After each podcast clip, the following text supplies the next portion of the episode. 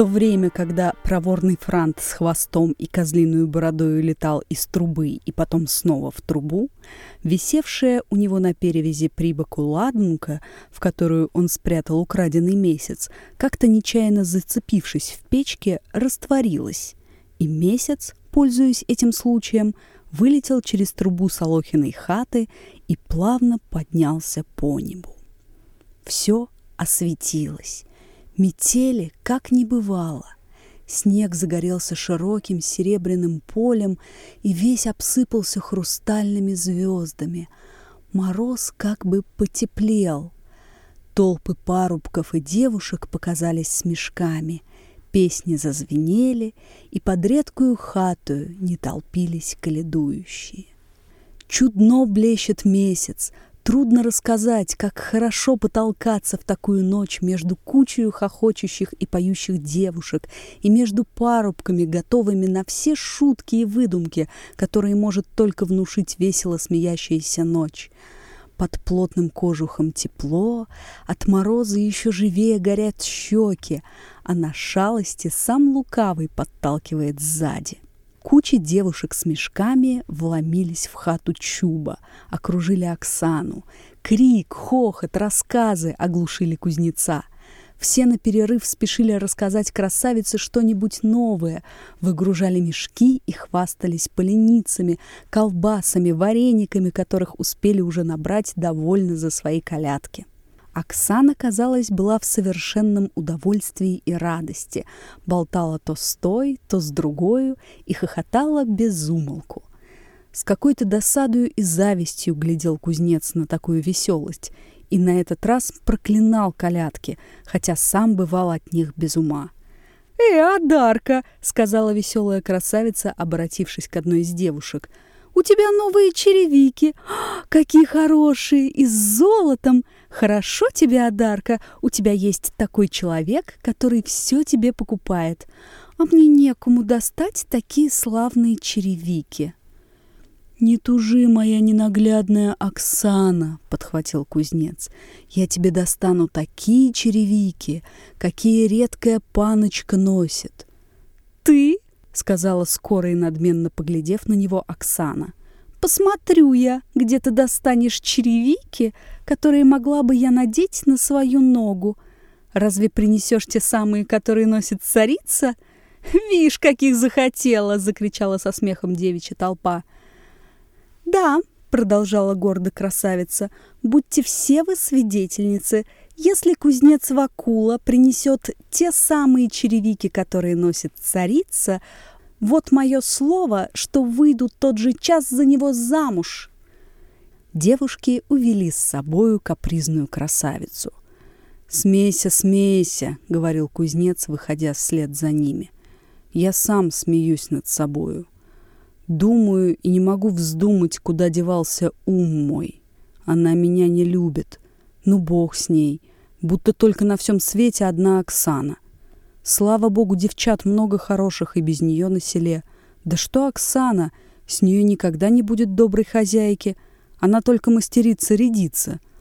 Нет, полно, пора перестать дурачиться. Но в самое то время, когда кузнец готовился быть решительным, какой-то злой дух проносил перед ним смеящийся образ Оксаны, говоривший насмешливо — Достань, кузнец, царицыны черевики, выйду за тебя замуж. Все в нем волновалось, и он думал только об одной Оксане. Толпы каледующих, парубки особо, девушки особо, спешили из одной улицы в другую. Но кузнец шел и ничего не видал, и не участвовал в тех веселостях, которые когда-то любил более всех. Черт, между тем, не на шутку разнежился у Солохи – целовал ее руку с такими ужимками, как заседатель у поповны, брался за сердце, охал и сказал напрямик, что если она не согласится удовлетворить его страсти и, как водится, наградить, то он готов на все, кинется в воду, а душу отправит прямо в пекло. Солоха была не так жестока. При том же черт, как известно, действовал с нею заодно — она таки любила видеть волочившуюся за собою толпу и редко бывала без компании. Этот вечер, однако ж, думала провесть одна, потому что все именитые обитатели села званы были на кутью к дьяку. Но все пошло иначе. Черт только что представил свое требование, как вдруг послышался голос дюжего головы. Солоха побежала отворить дверь, а проворный черт влез в лежачий мешок. Голова, встряхнув со своих капелюх снег и выпивший из рук Солохи чарку водки, рассказал, что не пошел к дьяку, потому что поднялась метель, а увидевши свет в ее хате, завернул к ней в намерении провесть вечер с нею. Не успел голова это сказать, как в дверь послышался стук и голос дьяка. «Спрячь меня куда-нибудь!» — шептал голова. «Мне не хочется теперь встретиться с дьяком!» Солоха думала долго, куда спрятать такого плотного гостя. Наконец выбрала самый большой мешок с углем. Уголь высыпала в катку, и дюжий голова влез с усами, с головою и с капелюхами в мешок.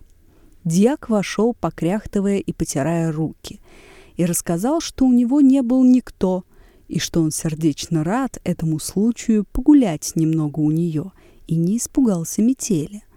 Тут он подошел к ней ближе, кашлянул, усмехнулся, дотронулся своими длинными пальцами ее обнаженной полной руки и произнес с таким видом, в котором выказывалось и лукавство, и самодовольствие. «А что это у вас, великолепная солоха?» И, сказавши это, отскочил он несколько назад. «Как что?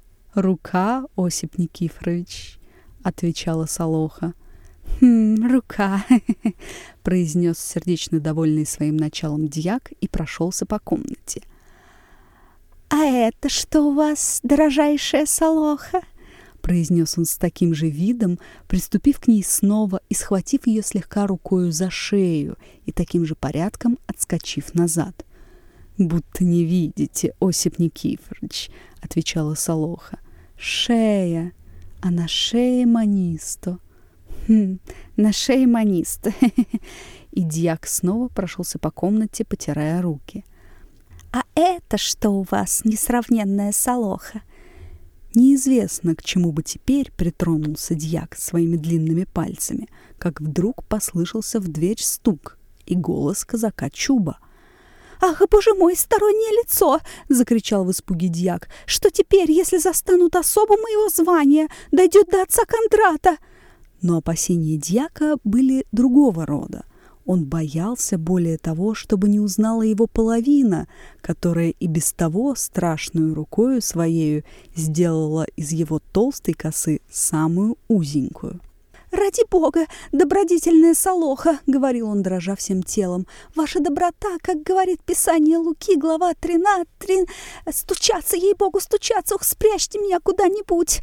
Солоха высыпала уголь в катку из другого мешка, и не слишком объемистый телом дьяк влез в него и сел на самое дно, так что сверх его можно было насыпать еще с полмешка угля. «Здравствуй, Солоха!» — сказал, входя в хату Чуб. «Ты, может быть, не ожидала меня, а? Правда, не ожидала? Может быть, я помешал?» продолжал Чуб, показав на лице своем веселую и значительную мину, которая заранее давала знать, что неповоротливая голова его трудилась и готовилась отпустить какую-нибудь колкую и затейливую шутку. «Может быть, вы тут забавлялись с кем-нибудь? Может быть, ты кого-нибудь спрятала уже, а?» И восхищенный таким своим замечанием, Чуб засмеялся, внутренно торжествуя, что он один только пользуется благосклонностью Солохи.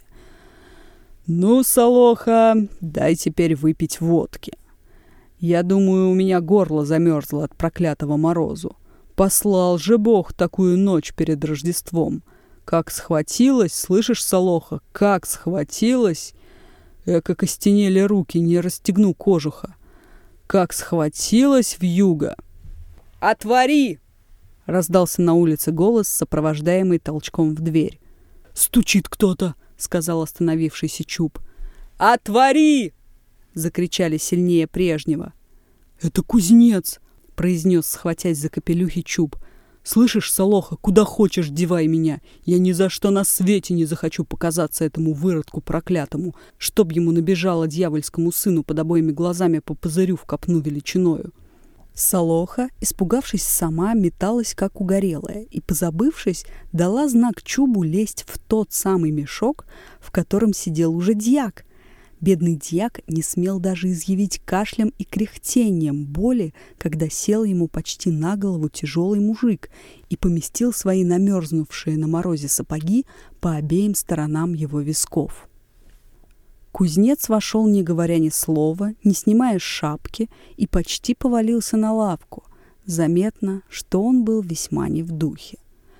В то самое время, когда Солоха затворяла за ним дверь, кто-то постучался снова — это был казак Свербыгуз.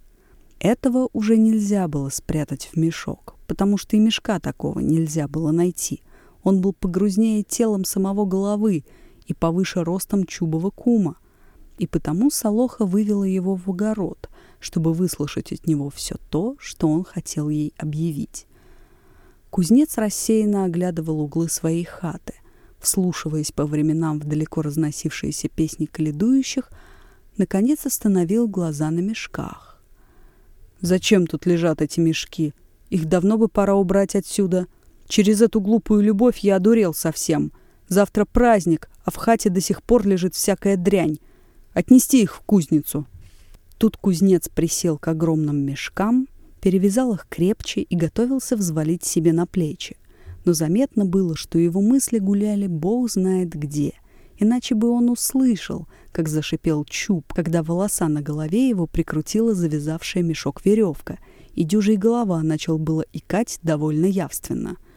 «Неужели не выбьется из ума моего эта негодная Оксана?» — говорил кузнец. «Не хочу думать о ней, а все думается, и как нарочно о ней одной только. Отчего это так, что дума против воли лезет в голову? Кой черт, мешки стали как будто тяжелее прежнего». Тут, верно, положено еще что-нибудь, кроме угля. Дурень я! Я и позабыл, что теперь мне все кажется тяжелее. Прежде бывало, я мог согнуть и разогнуть в одной руке медный пятак и лошадиную подкову, а теперь мешков с углем не подыму. Скоро буду от ветра валиться. «Нет!» — вскричал он, помолчав и ободрившись. «Что я за баба? Не дам никому смеяться над собою. Хоть десять таких мешков. Все подыму и бодро взвалил себе на плеча мешки, которых не понесли бы два дюжих человека. «Взять и этот», — продолжал он, подымая маленький, на дне которого лежал свернувшись черт. «Тут, кажется, я положил струмент свой».